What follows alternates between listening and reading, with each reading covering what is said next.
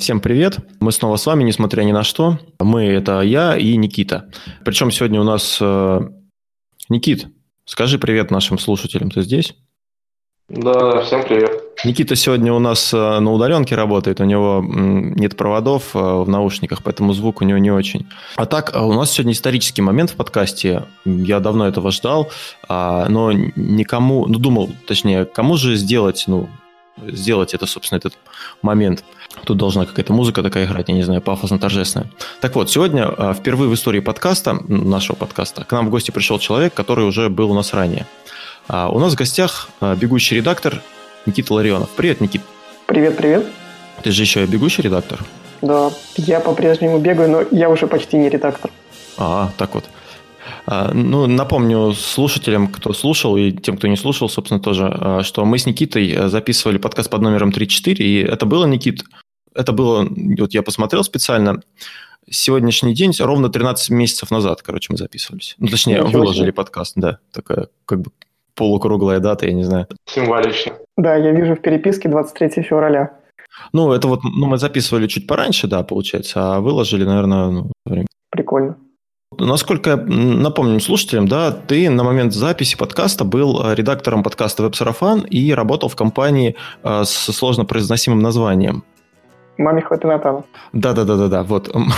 Можешь ли ты выделить какие-то ключевые моменты, вот что произошло у тебя за это время в жизни?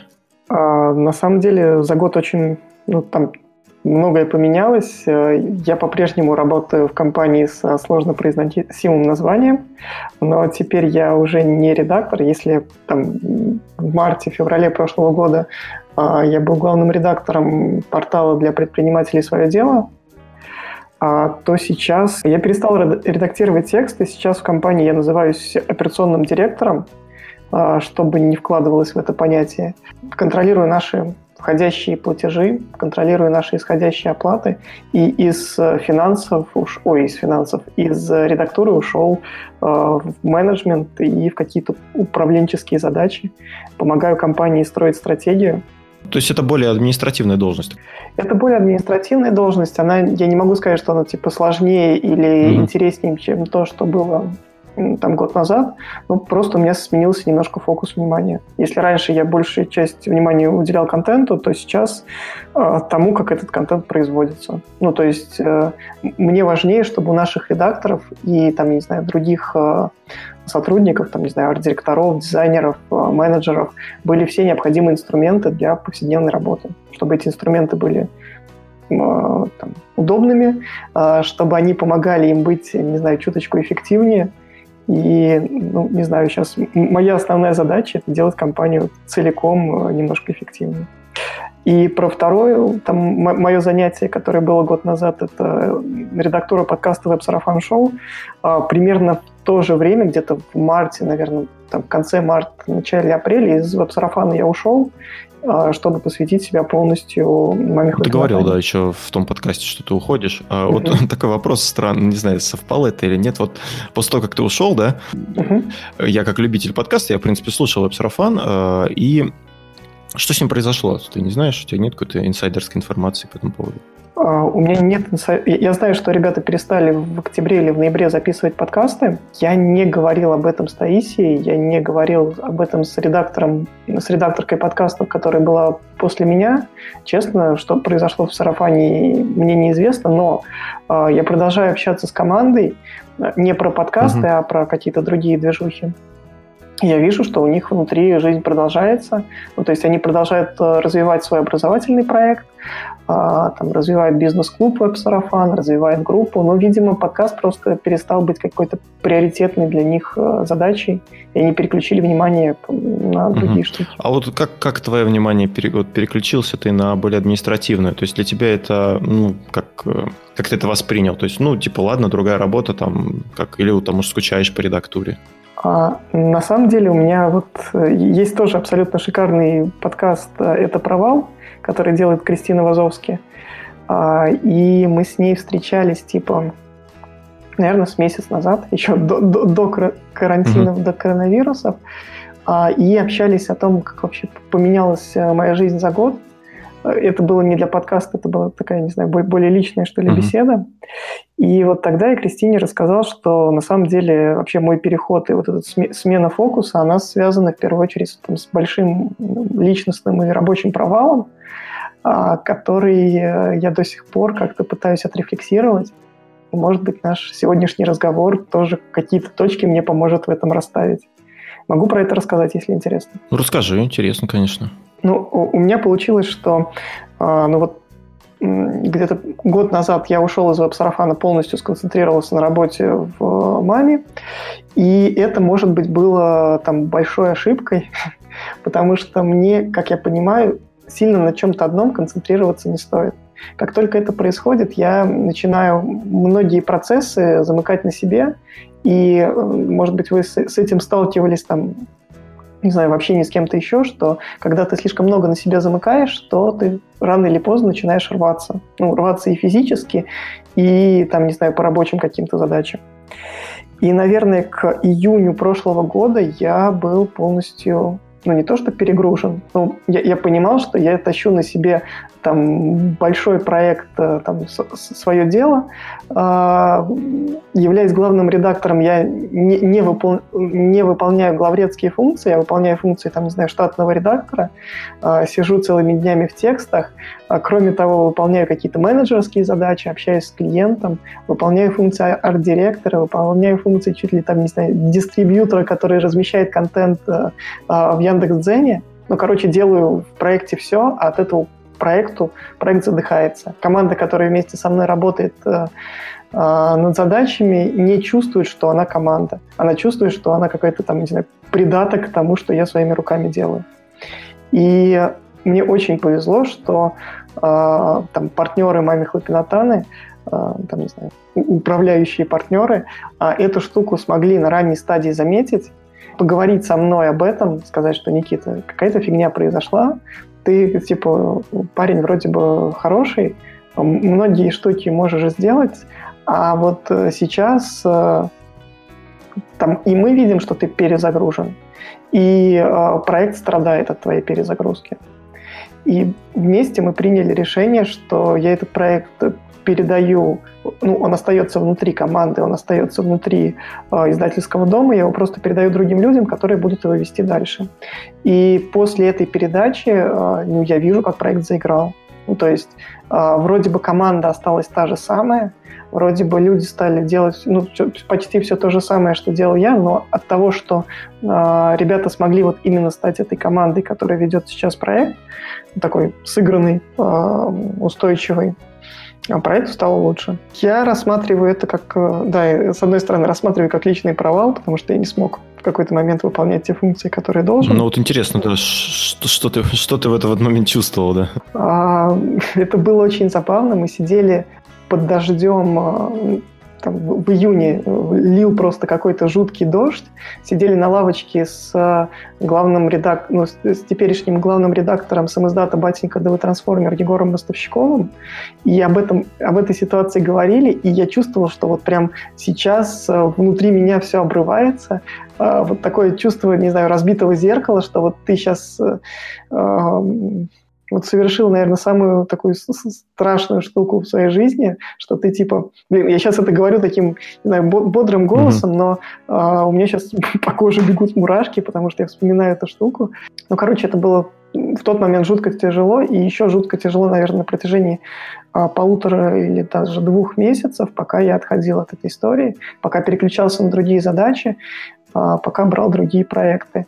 И я понимаю, что я оставил ребятам там, после себя очень неприятный, а, не знаю, даже не осадок, а очень неприятное наследство, потому что когда, опять же, ты, ты один много чего делаешь, тебя часто не хватает, а, чтобы сделать все это качественно. И какие-то штуки мне пришлось передавать, или там даже не то, что пришлось передавать, люди из меня их буквально вырывали в таком уже не особо жизнеспособном состоянии.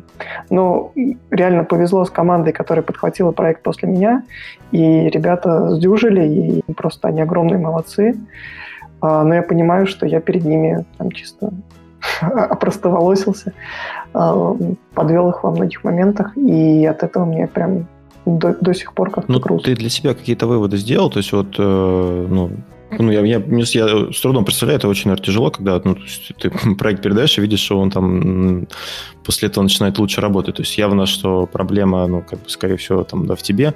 Вот, ну, ты, ты уже сказал, uh-huh. что, в принципе, ты, ну, примерно представляешь, почему это произошло, но какие вот все-таки выводы там, ты себе сделал? А, ну, мои основные выводы это там, а, что ну, нужно учиться делегировать. Mm-hmm. У меня с этим, я понимаю, что не только у меня, а у многих людей с этим очень большая проблема. А, был, а, было забавное исследование, там несколько лет назад одна американская консалтинговая компания проводила исследование того, как умеют делегировать топ-менеджеры всяких тоже американских компаний. А, в этом исследовании они взяли а, топ-менеджеров, э, там, не знаю, одной компании, вывезли их на необитаемый остров на, неде... на месяц, mm-hmm. по-моему, и э, замеряли за это время, как меняется производительность команд. Когда этих людей вернули назад, э, 50 или 60 процентов их уволили, причем уволили тех, не у кого команда э, стала там, не знаю, лучше работать после их увольнения, а, после их вот этого перевозки на необитаемый остров, а уволили тех, а, у кого команда стала работать сильно хуже. Mm-hmm. Потому что стало понятно, что а, из-за того, что на этом человеке было слишком много всего завязано, без него команда не могла ничего сама сделать. И я вижу на самом деле очень похожую ситуацию там, со, со своим переходом на другой проект, потому что первые два месяца команда была в абсолютной прострации, проект ушел в какое-то жуткое дно, и э, благодаря их силам получилось эту штуку назад вытянуть. И я понимаю, что вот это для меня был очень сильным уроком, что, чувак, ты не должен все завязывать на себя, а ты должен учиться передавать ответственность, учиться э, наделять людей, там, не знаю, функциями, э, объяснять им, что делать, как делать, зачем это делать. И я понимаю, что после этого, ну, я, изначально перешел не на там, функционал операционного директора. Сначала у меня была просто проектная работа там, на, на других проектах. И я понимаю, что вот те ошибки, которые я, те дрова, которые я наломал в своем деле, э, мне получилось на других проектах эти дрова, дрова немножко а, обернуть, э, ну, не то что в сторону компании, а благодаря вот там, тем ошибкам сделать э, на, на следующих проектах правильные и нужные штуки. И там те команды, с которыми мы продолжаем работать э, внутри Мами Хлопинатаны, ну, не знаю, мне кажется, мне получилось, по крайней мере, тот опыт, который я до этого негативный получил, потом его все-таки обернуть в позитив. Ну вот смотри, сейчас вот прошло время, да, нет у тебя такого ощущения, что, ну, может, конечно, звучит странно, но что то, что произошло с тобой, оно, в принципе, тебе в какой-то степени помогло, потому что э, если бы это, ну, то есть э, помогло в том числе и то, где ты работаешь, да, потому что если бы ты работал, например, в какой-нибудь компании, тебя просто, грубо говоря, уволили, да, и все. А здесь, uh-huh. как бы, благодаря, ну, коллективу, может быть, там, пониманию людей, э, что, ну, опять же, как ты говоришь, что вроде ты как бы нормально работаешь, да, но вот что-то не то. Если бы этого не произошло, ну, грубо говоря, там, тогда тебя просто уволили, там, и все, как бы, непонятно, что дальше было. А тут ты, как бы, тебе это дало возможность переосмыслить, да, что не так, и в, том же, в то же время остаться, как бы, в команде, да, и, ну, как бы, заняться как-то другим делом и прочее. Да, на самом деле я за вот эту штуку очень благодарен ребятам, ну, то есть, что, э, ну, опять же, тот, тот разговор с Егором под дождем, он э, шел к этому, что, чувак, э, ты, конечно, клевый, но, наверное, пришло время прощаться. Но э, тогда мы смогли, ну, не то что договориться, а, а обсудить э, все то, что оба думали, и прийти к решению, что, может быть, переключиться просто на другие задачи. Я благодарен за это команде, а за вторую штуку, что они помогли мне а, как бы не довести проект до точки невозврата. Ну, то есть, если бы я продолжал а, работать а, там, в роли главного редактора еще там пару месяцев, скорее всего, мы бы этот проект просто потеряли, потому что там клиент был недоволен, а, команда, ну, как я уже сказал, чувствовала такую а, там, не особо большую собственную вовлеченность э, в процесс.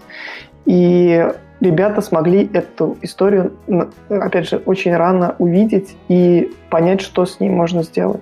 Так что, блин, мне очень помогла среда, и я расцениваю всю эту ситуацию даже не там, с одной стороны, как провал, да, это был но с другой стороны огромный просто офигенский кусок опыта, который я сейчас могу, не знаю, транслировать, о котором я могу рассказывать. И э, ну, я понимаю, что вот э, это был там тот шрам, который на мне должен был появиться. И вот этот шрам меня сделал как мне кажется, немного сильнее. Ну да, не бывает, наверное, ну, какого-то дела или жизни вообще без провалов. Тут важно, как ты к этому относишься и как, какие уроки ты из этого извлечешь. А вот скажи, э, когда мы с тобой разговаривали, ты Uh-huh. У тебя было хобби бег, да? Поэтому тебя, собственно, называли, ну, или ты себя называл бегущий редактор. А uh-huh. Ты, по-моему, насколько я помню, говорил не то до, до Екатеринбурга, ну, добежал условно общее, да, расстояние. Uh-huh. Как у тебя вообще сейчас с этим дела обстоят? А, на самом деле очень, ну как бы я продолжаю бегать. С тех пор я пробежал еще два марафона. Mm-hmm. То есть мы общались в феврале, а, я пробежал в мае марафон в, в, в июне, по-моему, марафон в Санкт-Петербурге а, в конце мая, в начале июня. И в сентябре пробежал московский марафон второй раз. В, в июне я там, на питерском марафоне сильно налажал, ну, то есть прям конкретно налажал. Это еще с, совпало с, там, с, с той лажей на работе. Ну, налажал я неправильно разложился. Ага. Ну, то есть а, марафонский бег очень много про а, то, чтобы правильно распределить силы по дистанции. mm А, если ты слишком сильно ускоряешься в начале, то, скорее всего, до конца ты не добежишь. И вот у меня получилось, что я а, первую половину, там почти ровно половину до 21 километра а, бежал ну, так, как я должен был, по идее, пробежать всю дистанцию, но потом я, ну, не знаю, почувствовал э, себя не очень хорошо. И где-то на а, там, 28-30 километре у меня начало сводить ноги, и последние, там, не знаю, 7 километров я просто а, шел, и даже не просто как бы шел, а мне было тяжело переступать с ноги на ногу, потому что их жутко сводило. Я, я, я не полз, я до конца дистанции дошел, но это было, конечно... Это считается, а? что прошел? Там есть какой-то критерий, ну, типа, ты должен бежать? Да, там... да, как бы... Там есть ограничения по времени, по-моему, ага. 6 э, с чем-то часов, что ты должен уложиться, чтобы пройти марафонскую дистанцию. А, я ее закончил за 4 с небольшим, там 4.20. Прошлый марафон я пробежал за 4.08. Это марафон в московский в 2018 году. А этот 4.20. Ну, то есть у меня получилось, что вначале mm. я очень бежал быстро, а потом в конце все очень так трагично закончилось. Но, с другой стороны, это тоже было уроком, потому что после этого марафона я, опять же, ну, немножко пересобрался, а, скорректировал э, план тренировок, а, скорректировал вообще свой подход. И в итоге пробежал э, московский марафон в сентябре прошлого года за 3 часа 54 минуты что было прям тем результатом, на который я угу. нацеливался. Ну, в планах есть какие-то еще марафоны? А, в планах был а, Казанский угу. марафон в этом году, но его а, перенесли из-за карантина. Угу. Он должен был быть 3 мая. Я сейчас нахожусь в такой тренировочной процессе. Там, завтра утром тренировка, поэтому а, пораньше решил, попросил записать подкаст. А, но, блин, марафон перенесли, и я, ну вот сейчас просто тренируюсь, чтобы как бы не потерять форму, ну, наверное. Ты как-то подходишь к ним, получается, да? Ну, то есть ты тренируешься между марафонами в каком-то таком режиме, грубо говоря, стандартном, да, а когда перед марафоном ты как начинаешь к ним готовиться или как? Ну, смотри, у меня нет почти стандартного режима, ну, то есть я постоянно к чему-то а. готовлюсь. А, начиная с э, середины января я готовился к Казани. А Казанский бы я пробежал, там дал бы себе, там, не знаю, пару недель на восстановление и начал готовиться к московскому, mm-hmm. который тоже в сентябре. Ну, то есть э, у меня все, все время идет там либо набор э, дистанции, э, либо какие-то там темповые тренировки, либо там интервальные, что-то такое. Ну, то есть э, для меня вообще э, марафонский бег это такая очень хорошая, мы же про цели, mm-hmm. это очень хорошая целеполагающая штука. А, ты не можешь пробежать марафон с дивана, ну, то есть, типа, совсем не mm-hmm. можешь. Как бы можешь попытаться, но это будет не самый такой здоровый опыт. Скорее всего, все закончится, как у меня там в Питере. Mm-hmm. Поэтому, когда ты регистрируешься на что-то, ты себе ставишь какую-то зарубку в будущее, что вот, вот то, к чему ты должен прийти. А дальше ты уже ты не можешь не разложиться на этом дистанции, ну, как бы на, на дистанции подготовки. А, ты не можешь не тренироваться там несколько раз в неделю, потому что если ты не тренируешься несколько раз в неделю, финал будет фиговый. Ну, наверное, мы тебя пригласим еще раз, потому что мы пока еще ни с кем не говорили по поводу марафонов, а мне очень интересная тема. А, да. А, ну, давай, собственно, последний вопрос, касаемый, а, ну, скажем так, нашего прошлого разговора, да? А, вот ты uh-huh. ведешь блог, да, и в прошлом году, когда мы с тобой разговаривали, ты составил, ну, что-то типа плана на год, да, там, что прочитать, посмотреть. А, вот расскажи, как у тебя прошел этот план? Удалось что-нибудь выполнить или там, может, не все? А, ну, процентов на 60 я, наверное, этот план выполнил. Я очень так методично по нему шел э, там, на протяжении года и там ближе к концу. Я сейчас его даже открою, чтобы у меня перед глазами был. Ну, ты как оцениваешь? Э, ты просто ну, много слишком задал, как бы, или ты просто что-то не успел? А, я считаю, что это нормальный результат. Угу. Ну, то есть, типа, тут же речь о чем? Я с тех пор прочитал шикарную абсолютно книжку а, Дэвида, вылетела из головы фамилия. А, книжка «Оценивайте самое важное». Угу. Книжка про ОКРы, но не про обсессивно-компульсивное расстройство, а про Objectives and Key Results, цели и ключевые результаты. Угу. Не знаю, может быть, вы с этой книжкой сталкивались. Э, кажется, она такая очень, ну, типа, а, ну не то что полезная, а помогающая правильно там, с одной стороны, ставить цели, а с другой стороны, понимать, как эти цели достигать.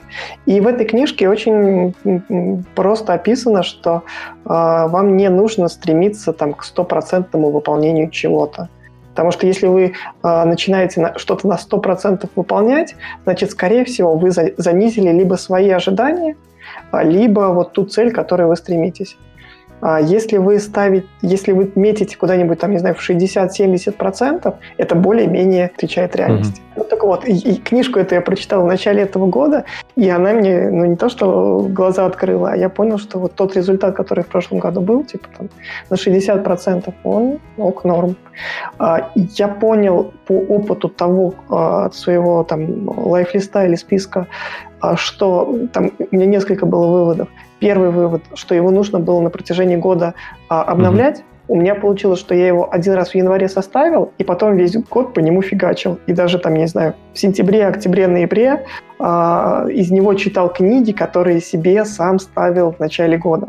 Но проблема была в том, что в начале года я был в редактуре, и мне нужно было развиваться как редактору. А в конце года я был уже более в менеджерских таких задачах, и мне нужно было развиваться как менеджеру, а я продолжал идти по плану вот этому редакторскому. И поэтому вот сейчас, может быть, вы видели, я сейчас составил новый список э, там, в январе на 2020 год, он более менеджерский, и он не заточен, может быть, там на одну такую конкретную задачу по, именно по развитию в редактуре. Но большое отличие между этими двумя списками в том, что этот список я планирую там, по итогам этой недели, там, в конце, получается, первого квартала а, немного докрутить, понять, что мне из этого нужно дальше. Но я на самом деле уже начал это делать, что-то туда уже докидал, а, что-то убрал. И вот я понимаю, что на протяжении года я хочу это сделать более таким а, гибким инструментом, чтобы можно было его затачивать под текущие задачи, которые у меня есть.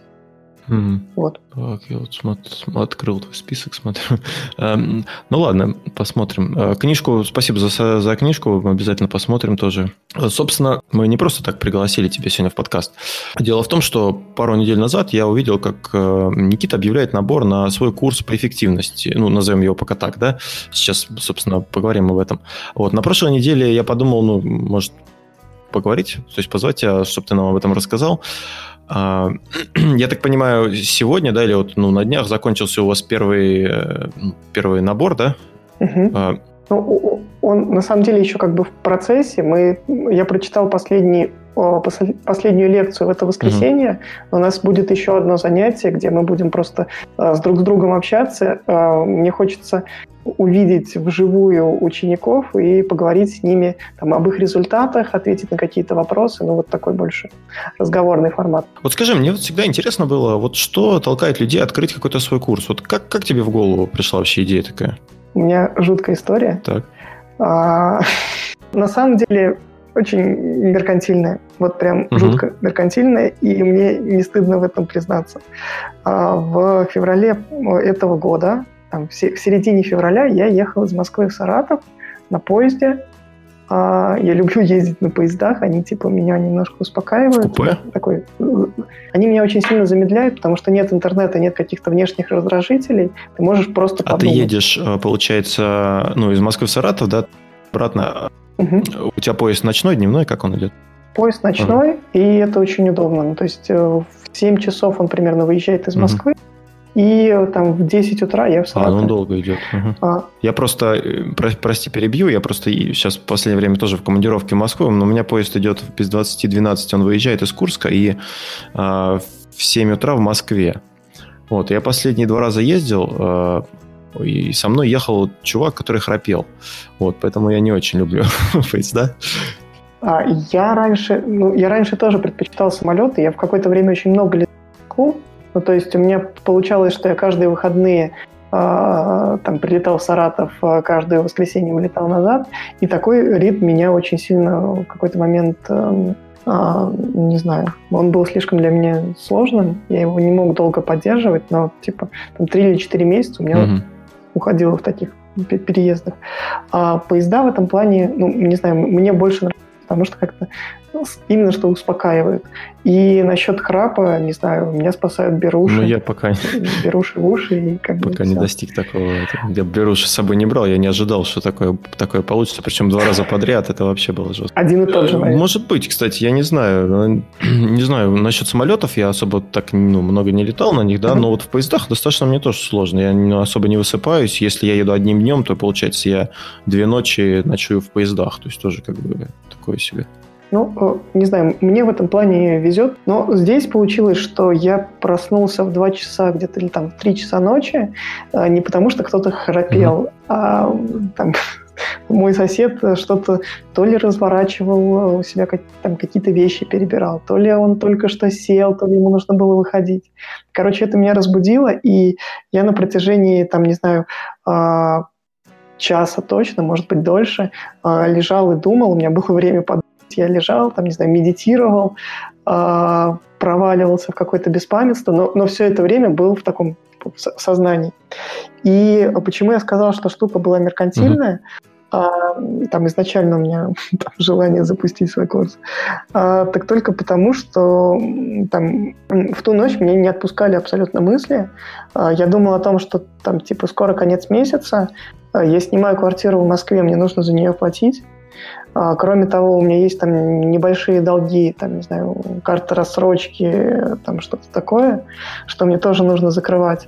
А в это время там у моих э, там, ключевых заказчиков э, проблемы э, с выплатами. Я понимаю, что там компания, скорее всего, мне заплатит там, в начале марта, других источников дохода у меня нет, за квартиру мне платить уже нужно, и вот эта штука меня начала просто изнутри там потихонечку поедать. Когда у тебя нет э, ресурса, ты начинаешь э, в какое-то другое состояние переходишь, такое там более животное, и ты пытаешься понять, а что ты с этим можешь сделать.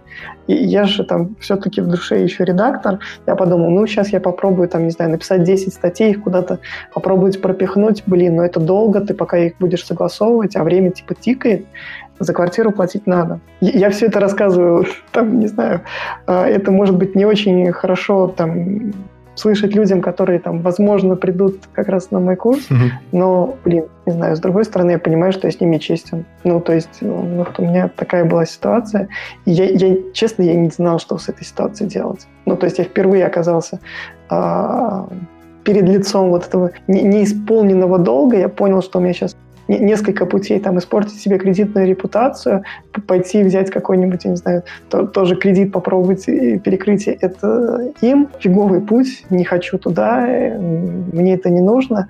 И меня где-то, не знаю, в 3 или в 4 часа ночи в этом поезде осенило, что, чувак, а, ты раньше что-то делал для веб-сарафана.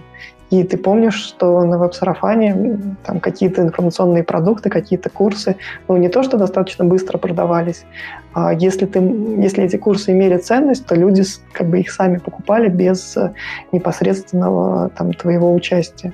Я подумал, что, блин, а может быть, тоже попробовать? И еще у меня на эту штуку, э, с одной стороны, был меркантильный интерес, э, с другой стороны, был очень конкретное желание что-то рассказать, чем-то поделиться. Я сейчас, наверное, об этом тоже там, либо чуть позже расскажу.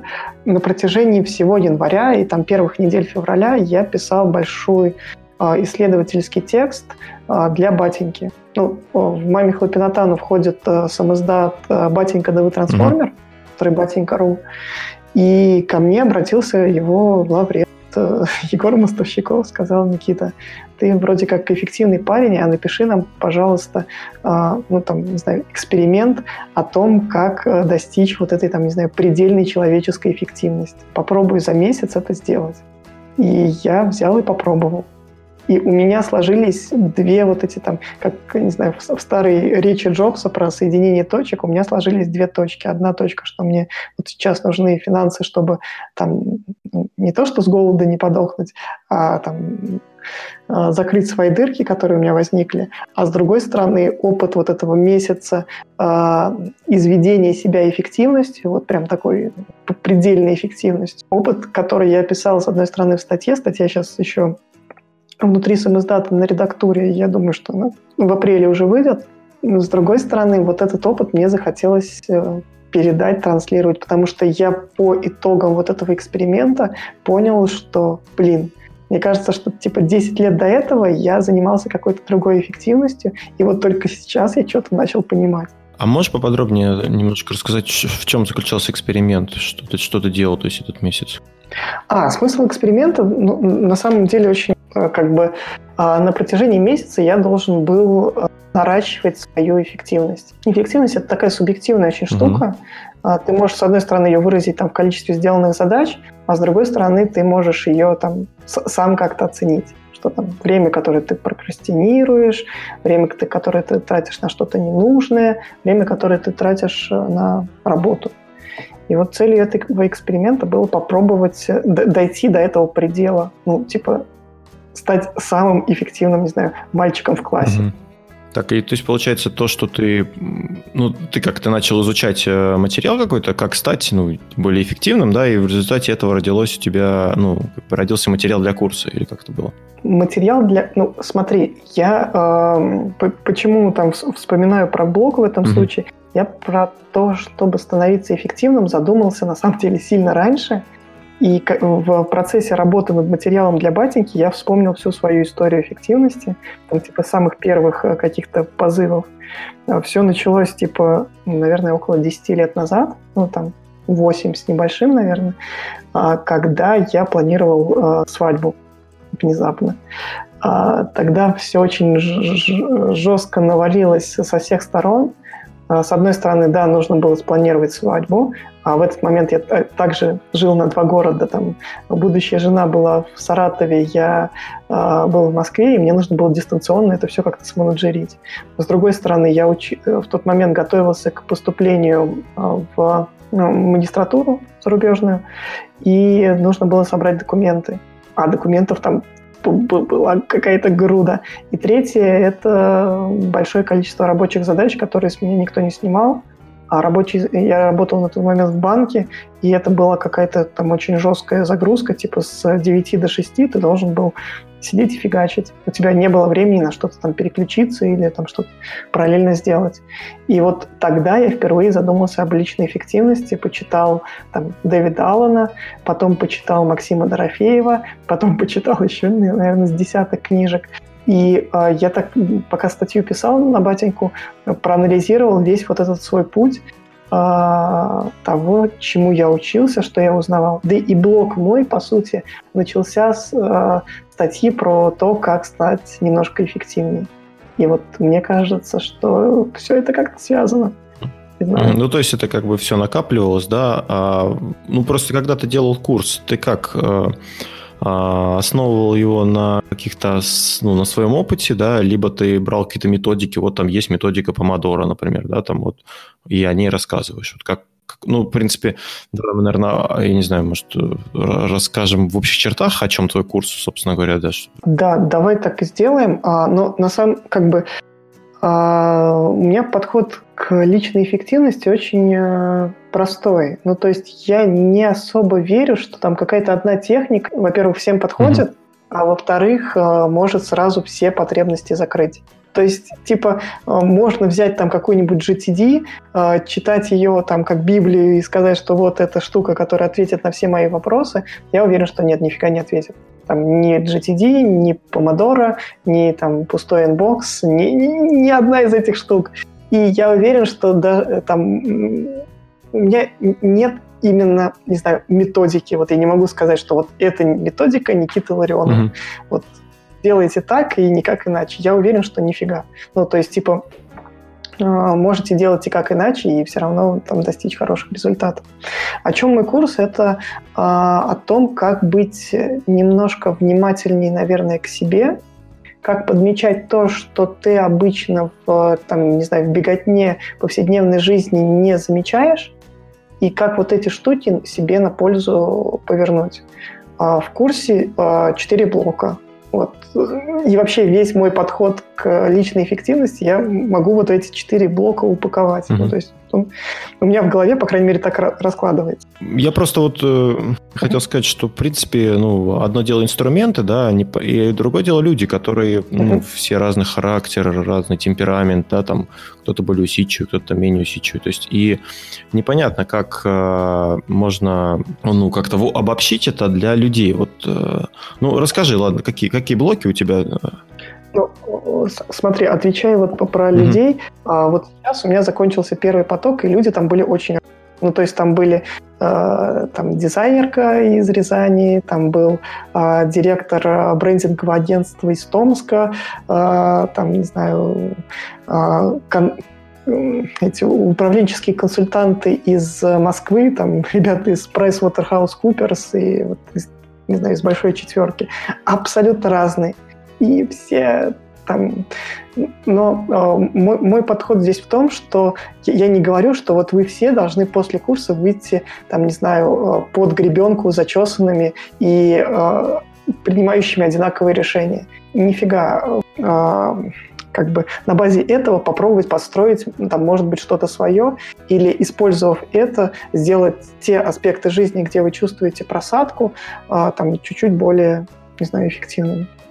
А, я расскажу все-таки там про угу. эти четыре давай, блока. Давай. Просто мне, мне кажется, через, через них будет легче угу. понять, о чем я говорю. Первый блок – это блок про цели. Все-таки, я не знаю, подкаст про цели, блог тоже про цели. А, мне очень, мне кажется очень важным, что когда ты а, вообще начинаешь думать о какой-то эффективности, ты должен понимать, зачем ты это делаешь. Ну, то есть, типа, в любом случае всегда ты должен задавать себе вопрос «зачем?», и это особенно важно, когда мы говорим про эффективность. Вот это, это зачем позволяет, во-первых, а, отсеять, там, не знаю, зерна от плевел, а, оценить то, что нужно делать, то, что не нужно, то, что приближает к результату, то, что не при, приближает. На эту тему есть шикарная книжка а, «Эссенциализм», абсолютно просто бомбическая история о том, как, убрав из жизни все то, что в этой жизни не нужно, ну, вроде как, блин, я звучу, мне кажется, на, на уровне цитат из мотивирующих пабликов, вот, убери из жизни все, что не нужно.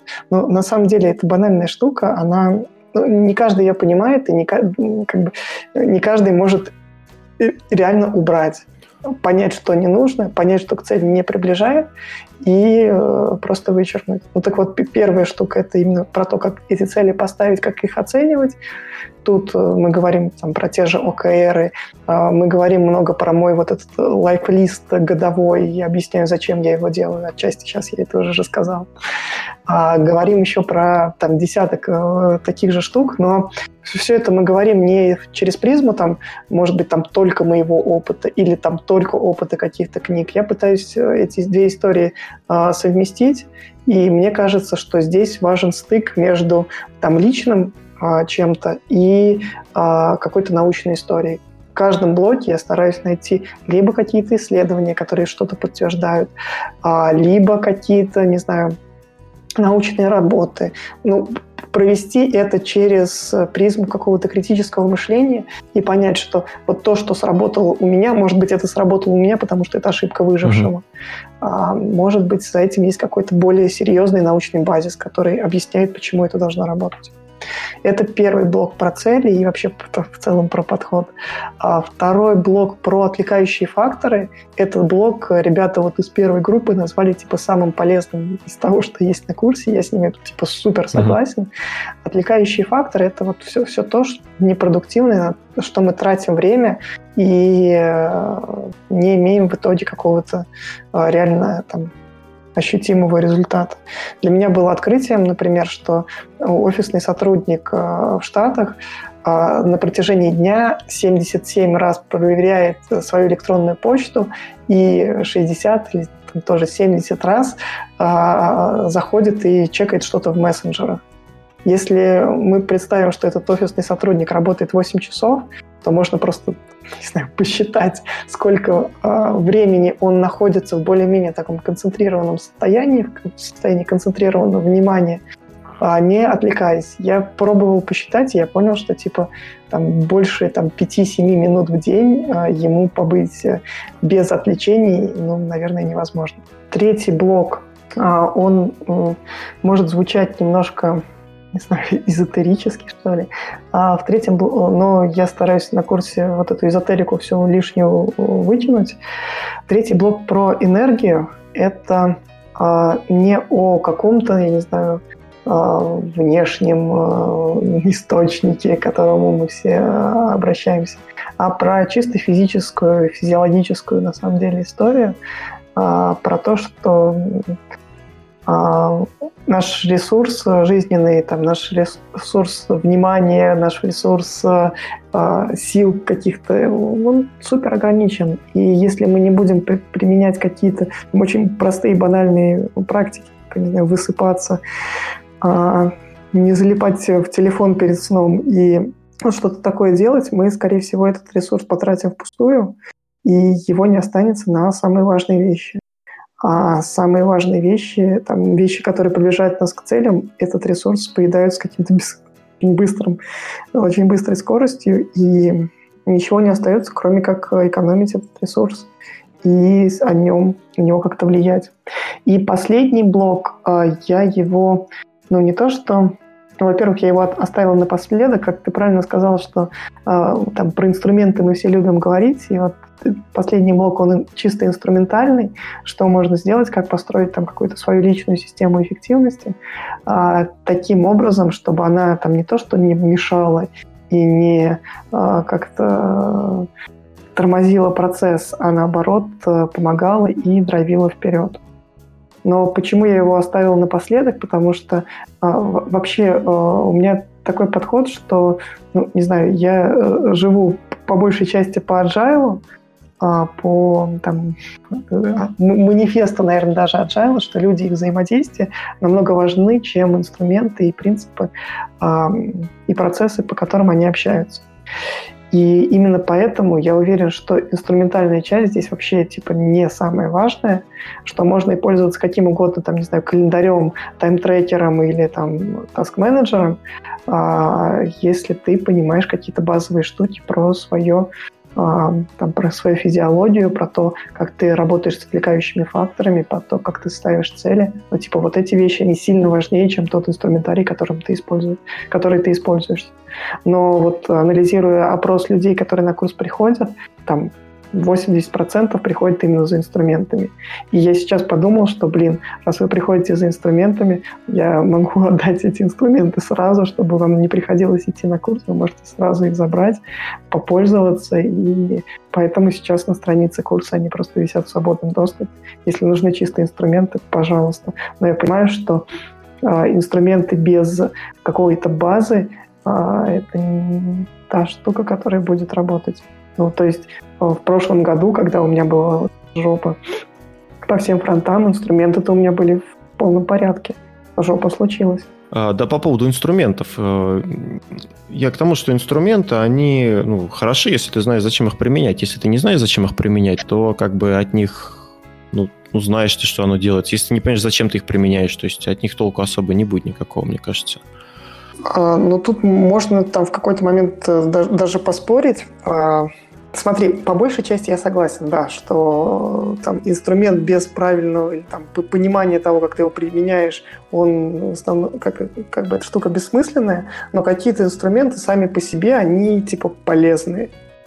А, ну, условно, там какой-нибудь трекер привычек или там, может быть, э, там, дневник состояния. Ты можешь базовую а, его функцию не понимать, но само его введение в твою жизнь уже ну, Есть дает. такие, да, при, инструменты, которые, э, ну, как бы сама концепция, да, то есть на основании концепции прям плотно, ну, встроены эти инструменты. И получается, что да, когда ты осваиваешь инструменты, как бы начинаешь пользоваться этой концепцией, которая тебе в той или иной степени помогает. Тут я согласен.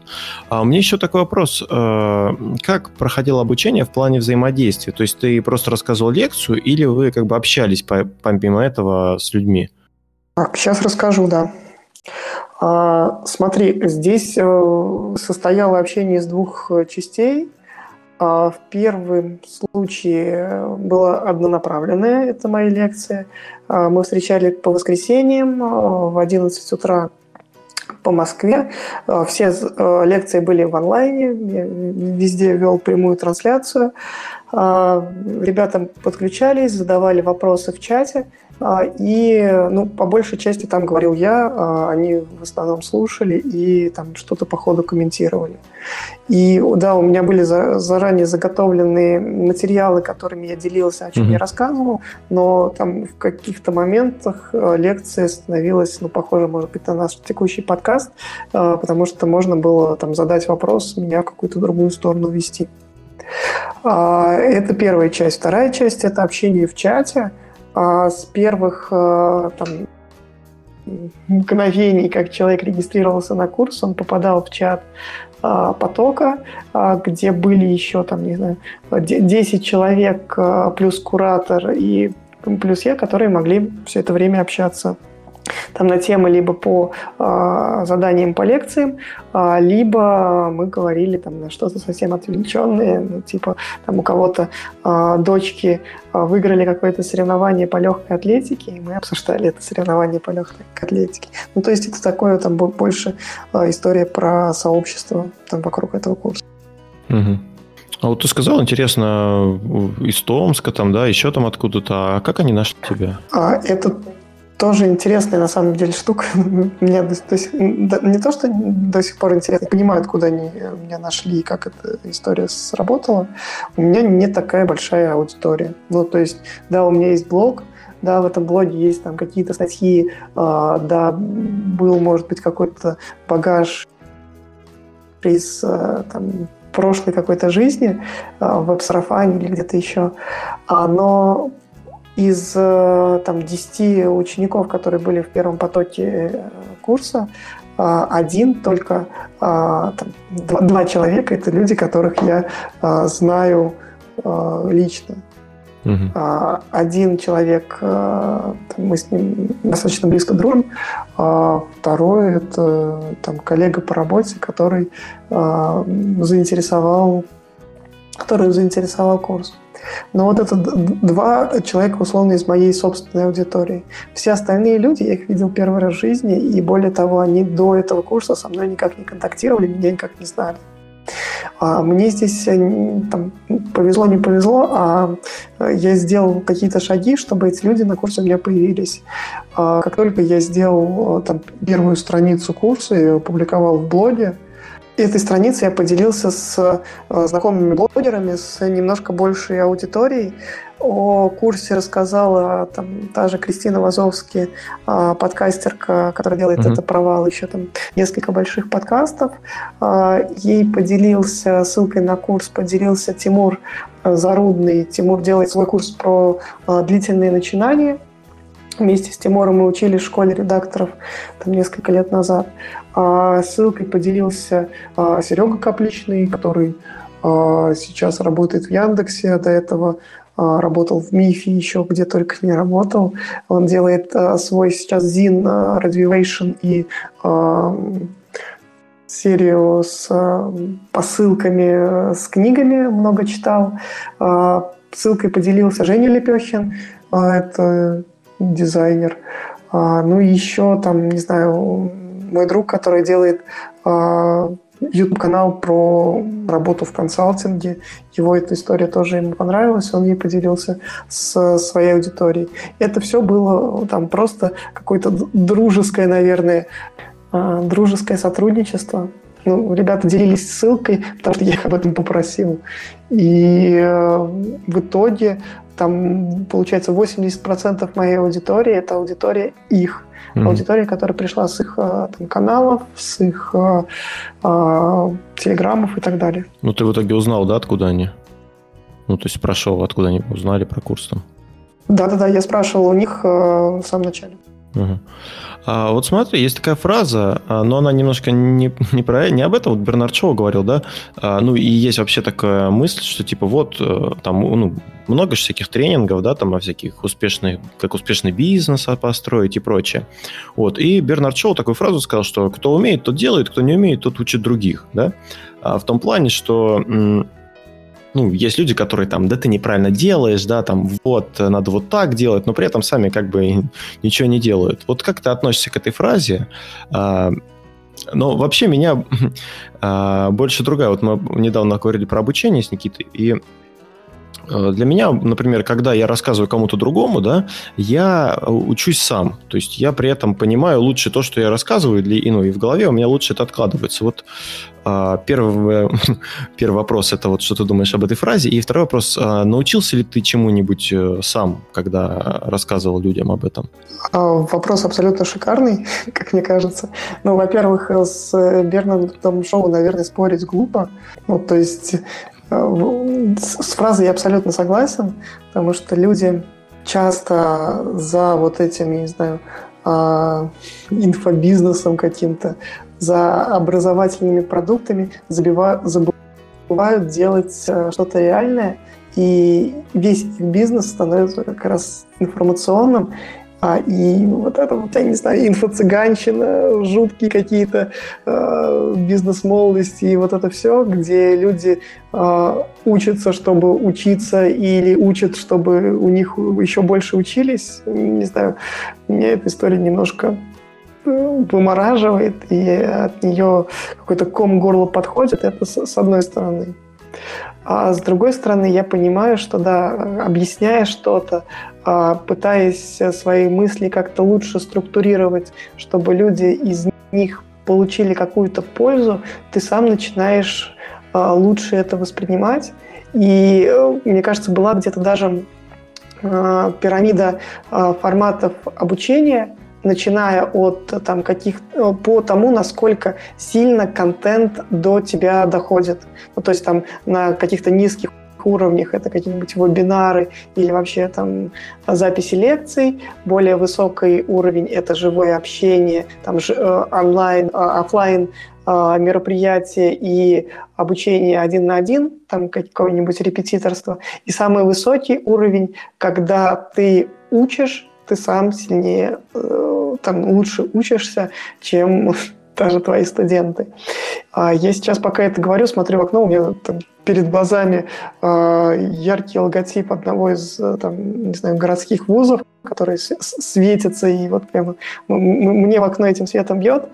А, и я понимаю, что вот этот вот, я не знаю, а, инфобизнес, который сейчас там типа вообще не в фаворе у большинства, а, это тоже, то же самое образовательный бизнес, те же самые университеты, те же самые институты, которые этим же и зарабатывают, и за счет этого строят там свою репутацию. Я понимаю, что а пока у нас э, там, в стране не очень все с образованием, и будут процветать, там, не знаю, какие-то инфо-цыгане, которые пытаются что-то кому-то втюхать, впарить, а можно же сделать все это там цивилизованным методом, можно это сделать без а, насильных каких-то а, эгегей, мотиваций и насильного затаскивания людей на курс, а более цивилизованно, ответственно и ну, осознанно, что ли. Вот смотри, методики, которые ты, о которых ты рассказываешь, да, инструменты, ты э, их сам используешь или использовал вот, э, в, свое, в своей работе? То есть это через личный опыт проходит или э, ну, ты просто прочитал там какой-то методики, вот как я делаю там в подкасте, что-то прочитал, да, и рассказываешь, что вот есть такая методика, я там ее не пользовал, не использовал, но вот она вот есть, там вроде как помогает или не помогает. А, ну, во-первых, я понял, что там, типа, пока готовил структуру курса, я понял, что, типа, за последние 10 лет я попробовал почти все. Ну, ну, не то, что почти все, а почти все из существующего э, пула каких-то методик, приемов и э, методов. И поэтому все то, что я говорю, я в первую очередь испытываю на себе. А у меня там, если даже, не знаю, открыть какой-нибудь урок э, там, про те же инструменты, в котором будут э, там уже упомянутые сегодня там э, таймер помодора, там у меня нет каких-то матриц Эйзенхауэра или чего-то такого, потому что я это не использовал, я об этом не могу говорить. Mm-hmm. Но зато есть, а, там, не знаю, метод пустого инбокса, по которому я живу, там, та же GTD, закрытые списки, формулировка дел по Максиму Дорофееву, там, формулировка дел а, для обезьянки, какие-то методы дефрагментации календаря, прости господи, то есть более, большей структурности там, календаря встреч, история с привычками, которые я рассказываю, как у меня эти привычки появи, как бы, э, почему у меня не сработал классический подход к привычкам. Ну, опять же, все, о чем я говорю, я стараюсь там, через себя пропустить. Если я понимаю, что мне где-то там, своего опыта не хватает, и мой опыт кажется там либо слишком позитивным, либо слишком негативным, я эту историю пытаюсь сгладить за счет либо какой-то теоретической базы, либо каких-то исследований, которые на эту тему происходили. Ну, то есть, условно, про там, те же формулировки дел, я понял, что формулировать дела я научился достаточно давно, и а, там правильно записывать э, задачи. И я понимаю, что эта штука работает. Ну вот я ну, не могу же я прийти и на курс и сказать, что, ребята, я там последние пять лет формулирую задачи и все задачи делаю. Да нифига подобного. У меня есть задачи, которые я не, не сделаю, и о, у меня возник вопрос, а почему эта штука так хорошо работает? И потом я нашел забавное очень исследование, в котором а, сравнивали группы а, испытуемых. Одни, а, всем им поставили одно и то же задание. А, вы должны там через месяц а, ежедневно делать э, зарядку. Ну, привыкнуть к тому, что вы ежедневно делаете зарядку. Первой группе просто сказали, что идите и делайте, ну, то есть идите на чистой силе воли, а, делайте зарядку месяц. Второй группе сказали, прочитали мотивационную лекцию, призвали им не знаю, коуча, который их пару часов накачивал мотивацией, что вы будете делать зарядку, и вы будете такими же успешными, и ваши волосы будут чистыми, шелкастыми, вот это все. А третий просто записали себе на видном месте, на листочке, я буду заниматься зарядкой по 20 минут с понедельника по пятницу, как только встану с кровати.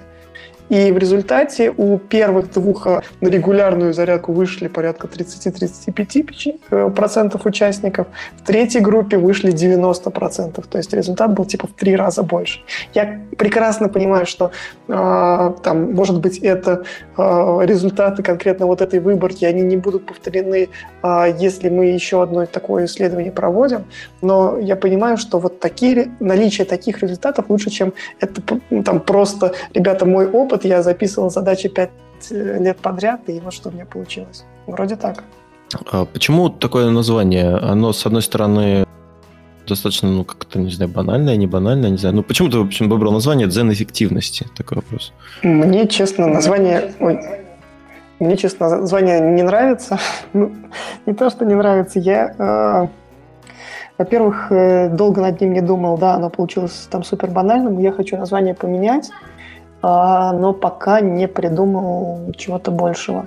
А почему такое? Потому что мне хотелось соединить э, две штуки. С одной стороны эффективность, с другой стороны не совсем стандартный к ней подход, все-таки со стороны именно вот этого дзена. А вообще, как ну, то, то состояние, которым, которым закончился... А, вообще, давайте немножко назад отмотаем. Про, я говорил про эксперимент, который у меня был там, в январе-феврале, когда я на себе там, разные методы тестировал а, и пытался свой опыт как-то там, переварить. И тогда у меня было очень четкое ощущение, которое я должен был в конце этого эксперимента испытать. А, вот, может быть, смотрели фильм «Хранители», там есть э, момент, когда доктор Манхэттен стоит э, на Марсе абсолютно голый и там, своим сверкающим голубым телом освещает э, марсианскую пустошь э, и начинает возводить усилием мысли э, замки из песка. И когда мы изначально mm-hmm. обсуждали эксперимент э, с редактором, э, у меня было вот именно такое ощущение, что там типа через месяц я должен быть как доктор Манхэттен на Марсе и Э, замки из песка, вот это все. А, но у меня эксперимент качнулся совсем в другую сторону. За месяц я не то, что стал именно Манхэттеном и там, ну, щелкать задачи просто усилием мысли, а, закрывать списки задач и уничтожать дедлайны, а я ударился в какую-то другую стезю. А, я понял, что самая эффективная штука, которую я мог сделать вообще типа для, деле развития своей какой-то личной эффективности это не там наращивать какие-то свои списки задач или там учиться приоритизировать задачи или там что-то еще ставить цели, а сделать абсолютно банальную штуку – это отказаться от каких-то вещей, которые а, не приводят меня к результату.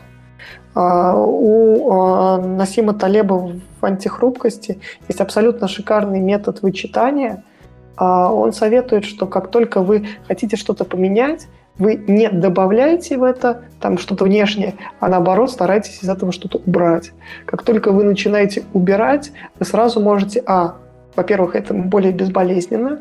Когда вы убираете, вы можете, если что, откатиться. И б, вы сразу видите результат, что вы что-то убрали, и вы понимаете, вот вы это убрали, и у вас что-то поменялось. А как только вы начинаете добавлять, то, скорее всего, э, то, что вы добавляете, идет в конфликт с тем, что у вас уже в жизни есть во время эксперимента э, там, где-то на вторую неделю я попробовал очень простую вещь, там, банальную вещь, а, отказаться просто от телефона. Ну вот, ну, типа, то, что вроде бы как бы мы и слышим со всех сторон, и мы сами себя ловим часто на том, что мы в телефоне залипаем, но мы никогда реально не пробовали от него отказаться. А я взял и попробовал.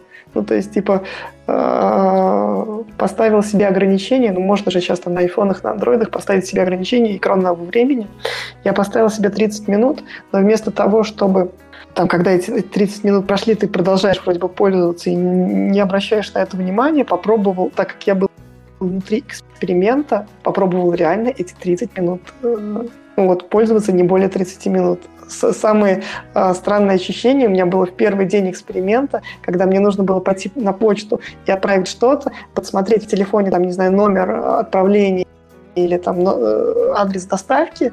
Э, я не знаю, на меня, мне кажется, женщина, которая была на почте, до сих пор э, смотрит квадратными глазами, потому что я был тем человеком, который пришел на почту с посылкой, на секунду буквально достал телефон, сразу его спрятал в карман и вот сидел так, не знаю, стоял, не то что подрагивая, а вот Э, создалось такое ощущение, что что-то у человека не в порядке жизни. А у меня это были там первые 15 минут вот этого эксперимента без телефона.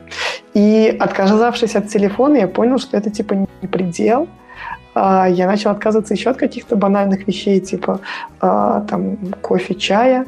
А, потому что я понял, точнее, прочитал книги, что кофе и чай, там, вообще любые кофеиносодержащие напитки очень сильно влияют на а, эффективность, когда ты их выпиваешь на протяжении пол, получаса, а, у тебя начинает действовать кофеин, и ты начинаешь быть э, там, более приободренным, а через 8-14 часов кофеин из организма выходит, и ты чувствуешь провал в энергии, провал в каком-то состоянии, и если я хочу быть более эффективным, значит, я должен попробовать избавиться от этого провала.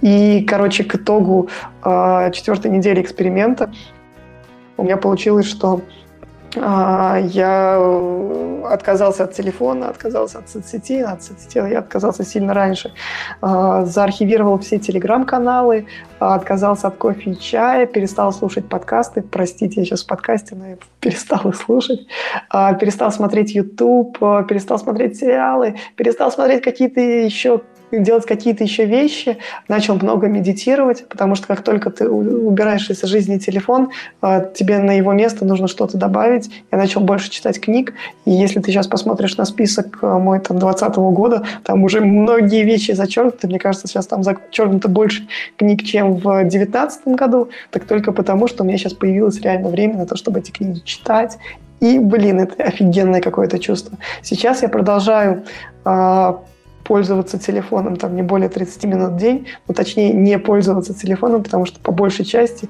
я и не выбираю эти 30 минут, но единственное, там медитация много съедает. А так, э, самое офигенное чувство от... Э, ну, я почему, к чему это вел? Что в итоге я не стал доктором Манхэттеном на Марсе. Ну, типа, совсем не стал. А, но я впал в какую-то жуткую аскезу, и я понял, что вот в этой жуткой аскезе есть та самая вот эта вот глубинная эффективность, а, к которой мы все так стремимся.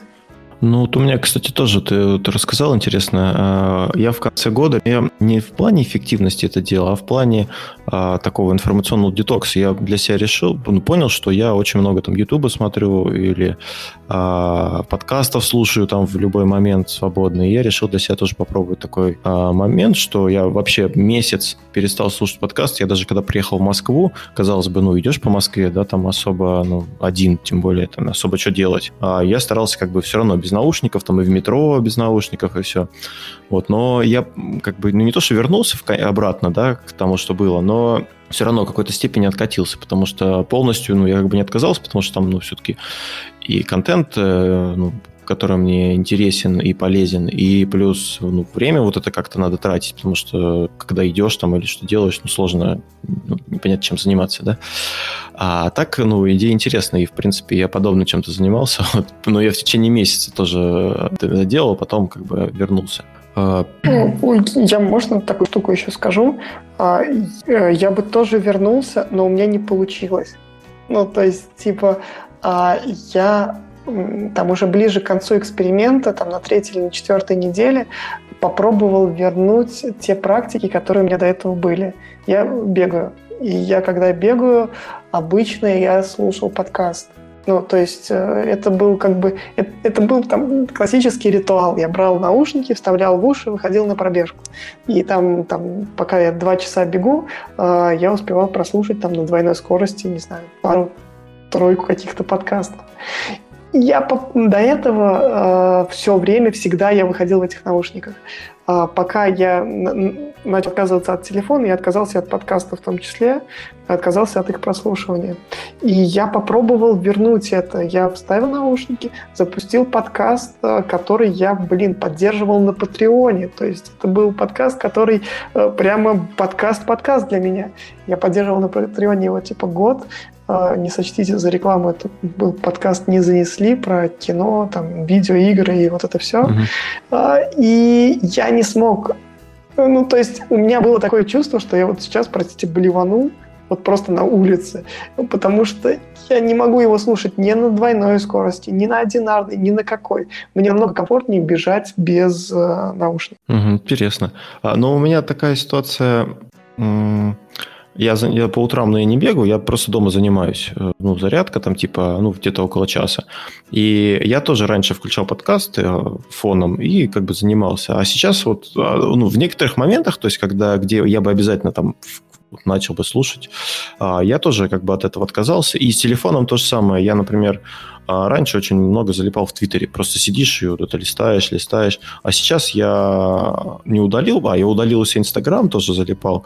И Твиттер я перестал заходить в него. И как бы вот это у меня осталось. То есть что-то осталось, но что-то все равно немножко вернулось. Смотри, вот по поводу курса. А, можешь назвать, ну, даже не по поводу курса, да, три каких-то техники или вот три вещи, которые ты ну, которые ты считаешь вот основополагающими, да, для вот эффективности твоей? А первая вещь – это отказ от каких-то отвлечений. Ну, то есть э, вот эта самая mm-hmm. важная ключевая э, штука про отказ от телефона, она дала просто какой-то нереальный boost э, не то что продуктивности, она высвободила просто тучу времени. Э, есть, я э, в какой-то момент зашел, вот э, можно же на айфоне посмотреть э, там время который ты проводишь в телефоне. И я, э, когда начинал эксперимент, я не зафиксировал, я прям сожалею об этом. Но потом залез и увидел, что там типа до этого я проводил там по 5 часов в день в телефоне. Что я там делал, я до сих пор не могу mm-hmm. понять. Но вот 5 часов в день это было типа нормой. При условии, что у меня уже там типа давно на телефоне нет э, соцсетей, там максимум это Телеграм. Вторая штука э, это медитация. Почему мой курс еще назван «Дзен эффективности»? Потому что мы, э, там, когда говорим про энергию, я так очень поверхностно касаюсь истории с медитацией, понимаю, что медитация такая очень, э, ну вот если инфобиз это такая там э, опошленная в последнее время история, то медитация еще, наверное, сильнее имеет какой-то там не сильно позитивный фон, а, из прошлого, но на самом деле это очень полезная штука в плане очистки мозга и а, умение более, больше концентрироваться и там, глубже попадать в это состояние там, концентрации. А вторая вещь – это медитация. И третья, блин, тут мне как-то даже сложно, но, может быть, это там история, связанная с целями. Я сейчас приведу пример. В прошлом году я уже делал попытку зайти даже не на территорию эффективности. В прошлом году, примерно в это же время, я пытался э, приучить себя медитировать. И каждый день у меня был, там, не знаю, трекер привычек, вот этот инструмент, который вроде как работает. Каждый день я отмечал себя, что я там типа 10 минут помедитировал. Доходило до абсолютного бреда. Я пытался внедрить в жизнь две привычки. А, одна привычка про медитацию. Я хотел 10 минут медитировать. Вторая привычка про чтение. У меня была идея, что я должен 25 минут в день читать, чтобы прочитать, там, не знаю, больше книг э, за год. Но есть, как бы, сейчас, как я это понимаю, все, все, проблема тогда была в том, что эта э, история получалась механическая. Ну, то есть у меня был трекер привычек, ну, вроде как полезный инструмент, но э, который не работает без глубинного какого-то понимания. А? А я каждый день, э, как, не знаю, как хороший мальчик, ставил галочку, как только 10 минут э, посидел, э, помедитировал и прочитал потом, или там до этого 25 минут книжку. А, Все дошло до того, просто до какого-то жуткого состояния, когда я в э, другом городе, в хостеле, после тяжелого дня, вместо того, чтобы отрубиться, сидел сначала честно медитировал, а потом честно читал книгу. Я не помню, какую книгу я тогда читал, но я помню вот это состояние, вот не знаю, у меня почему-то а, ощущение вот такой вот какой-то гиперэффективности а, почему-то связано с таким а, состоянием, не знаю, пота. Вот когда ты, ты потеешь, когда ты там типа а, сидишь в каком-то душном помещении, и вот тебе жарко, а ты не можешь ничего сделать. И вот а, от этого прошлогоднего опыта вот этих внедрения, там очень жесткого внедрения привычек, у меня ощущение как раз вот душниловки. И сейчас э, я смотрю на свою жизнь типа совсем под другим углом. А в прошлом году меня хватило на 60, по-моему, дней медитации. Ну, то есть у меня там, я, я медитирую с инсайт-таймером, такая приложуха, в которой там можно ставить таймер, можно какие-то э, медитации с гидом делать, э, с, там, с учителем. И в прошлом году она насчитала у меня 60, 60 по-моему, 59 медитаций, не медитаций подряд. А в этом году, вот сегодня у меня был 82 день, я медитирую с 1 января, и эта штука мне дается намного легче, чем тогда. И э, я вижу, просто сравнивая два графика, прошлогодний и текущий, что я стал, а, медитировать сильно больше, б, это идет без такого напряга, в. Я не загоняю себя в какие-то рамки, не вынуждаю себя это делать, вот там кровь из носа я должен сделать. У меня так получается, что каждый день я это успеваю сделать, успеваю прочитать. Я так много, как сейчас, мне кажется, никогда в жизни не читал. Ну, то есть у меня вот сейчас, э, пока мы с вами говорим, перед глазами лежит, там, не знаю, 3-4 книги, которые я вот э, либо только что прочитал, а, либо там сейчас в процессе читаю, я начал параллельно читать типа несколько книг. Это может давать там легкой шизофрении, наверное, но э, я кайфую от этого. И одновременно я понимаю, что я не трачу время на то, на что тратить время не должен, типа там тоже телефон или что-то еще. Скажи, когда ты медитируешь? В какое время суток? А, я медитирую несколько раз в день сейчас. А, первая медитация утренняя, как только я просыпаюсь, э, там, я трачу там, от 5 до 10 минут, просто еще даже не встав с кровати.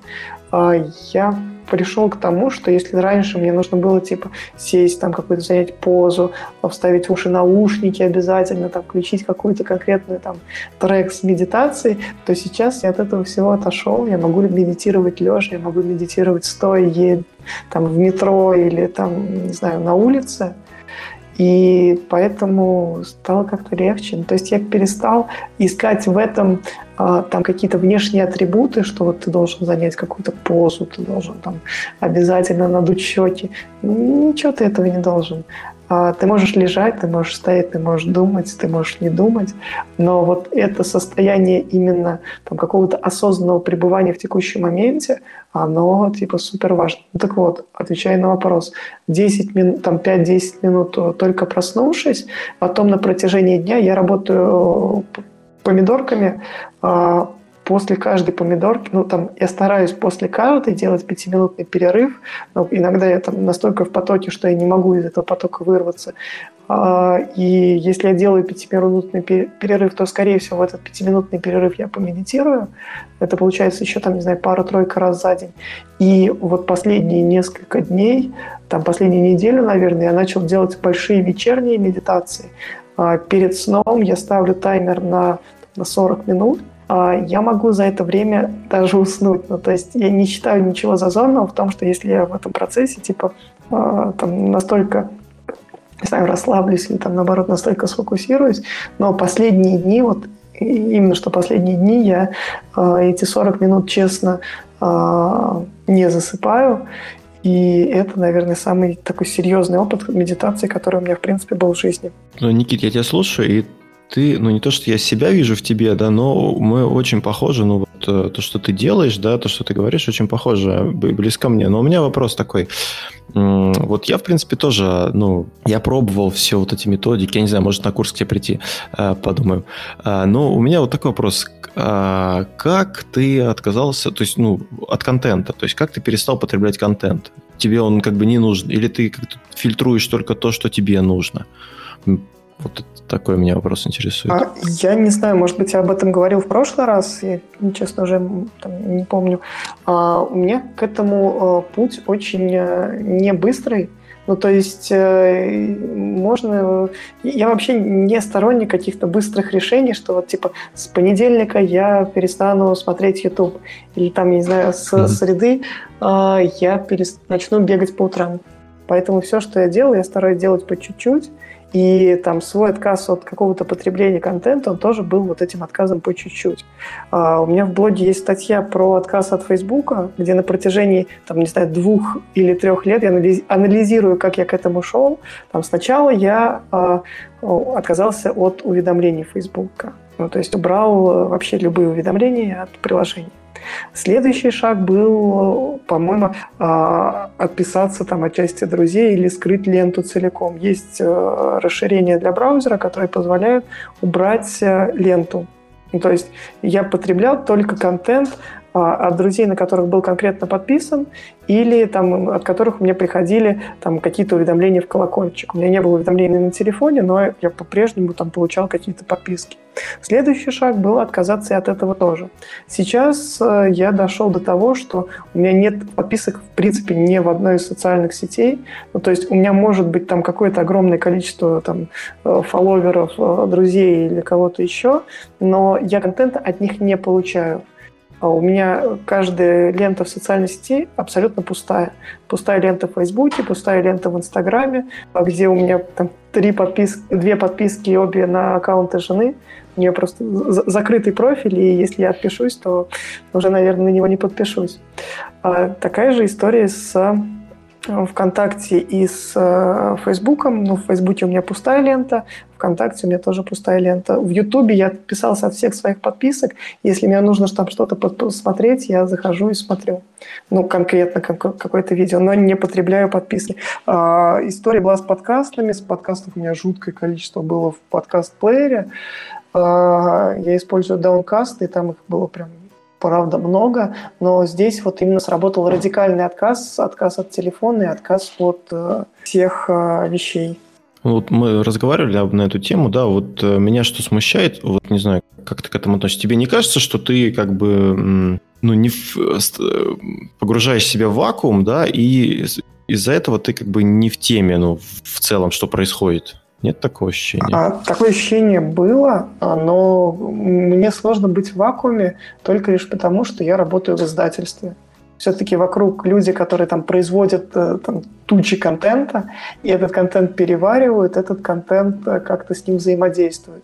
Если что-то в мире происходит, я не знаю, начался коронавирус или там э, что было сегодня, там, решили Рокетбанк закрыть а, об этом мне написало, там, не знаю, пять человек в разное время. Об этом написали в общем чате, об этом написали еще где-то. Если бы я даже хотел пропустить эту новость, я бы ее не пропустил.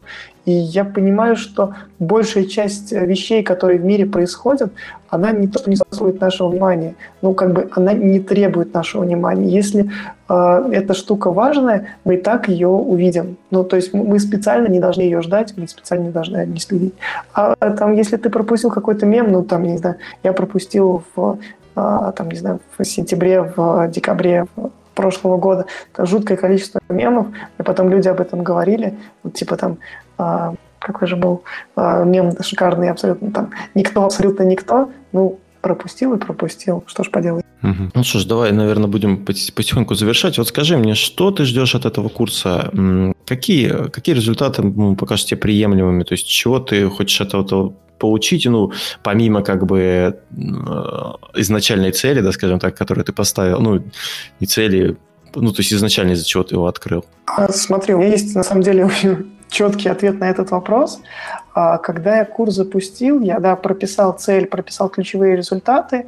А, целью первой у меня было там, провести первый поток курса и протестировать те гипотезы, которые поставил, а именно привлечь 10 платящих учеников а, со средним чеком в 5000 рублей. Я привлек 9, 10 пришел, там, и я разыграл место среди подписчиков.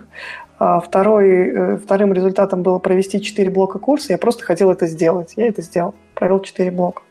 И третья цель была НПС. НПС – это такой показатель оценки клиентской лояльности. Он оценивает э, количество людей, которые готовы порекомендовать это, этот курс своим знакомым. А я э, изначальной целью у меня было, там, э, изначальным результатом, на который я метил, было 60%, у меня получилось 80%.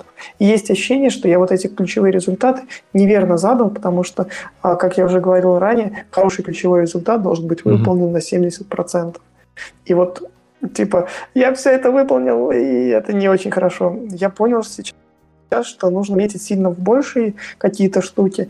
А, на текущий набор а, я хочу масштабировать успех, а, привлечь 15 человек, я уже привлек 5, группа еще собирается, и еще есть типа полторы недели на то, чтобы еще 10 человек собрать.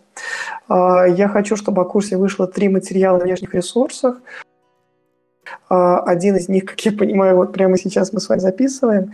И я хочу еще два. У mm-hmm. меня есть э, договоренность с Сережей Капличным о том, что у нас выйдет статья в его Зине. И еще у меня все-таки, надеюсь, надеюсь, выйдет статья на Батеньке, которая тоже это часть об этом курсе. И я хочу, чтобы 20% учеников пришли по отзывам э, прошлого потока. Сейчас пришел один, но вот это для меня работа, там, я не знаю, для на занятий в воскресенье, чтобы ребята активнее а, там, не знаю, советовали, рекомендовали курс. А вообще для меня этот курс это а, должен стать источником какого-то пассивного дохода, а, который позволит мне получить большую независимость от там, внешних условий и быть более устойчивым по, жизни. По жизни. Угу. То есть ты планируешь его дальше как-то развивать и ну, улучшать для того, чтобы был дополнительный доход? Тут смотри, важная штука, что я к курсу отношусь как к продукту. Ну, то есть все, что я делаю на курсе, там, начиная с первых дней, это вот такой классический продуктовый проход, подход с работой по спринтам, э, с оценкой каких-то гипотез, с постоянным докручиванием, с каким-то каздевом, общением с аудиторией и всем остальным. И я понимаю, что там типа проведя курс несколько раз вот в таком формате, а, собрав большую аудиторию там, текущих учеников, я могу понять, во-первых, какие продукты и какие сервисы им могут быть нужны, и там, не знаю, чем черт не шутит, в какой-то момент сделаю там какое-нибудь свое приложение по управлению делами, которое будет просто использовать ту методологию, которую мы сейчас вместе с учениками выработаем. Ну что, Никит, э, спасибо тебе большое за беседу. Было, как, как всегда, очень интересно. Я даже не знаю, может быть, ну, не, наверное, все-таки одним куском это сделаем. А, я желаю тебе успехов э, в твоем курсе. Будем следить за тобой. Слушайте, на самом деле, спасибо большое. Я не ожидал, что я буду там первым гостем, который повторно придет э, в подкаст. А, ребята, вам большое, большой удачи. Спасибо большое за а, то, что меня пригласили. И мне было самому очень ценно и полезно с вами поговорить. Спасибо. А, ну что ж, для тех, кто нас дослушал, э, напоминаем, что вы можете подписаться на нас в iTunes, ВКонтакте и в Яндекс подкастах мы есть. Это был 74-й выпуск подкаста «Истории целей». И с вами в студии был Анатолий, и на удаленке э, был с вами еще Никита. Вот услышим Никита, мы не стали ему давать голос сегодня, простите. В следующем выпуске он исправится. Э, всем до новых встреч, пока-пока.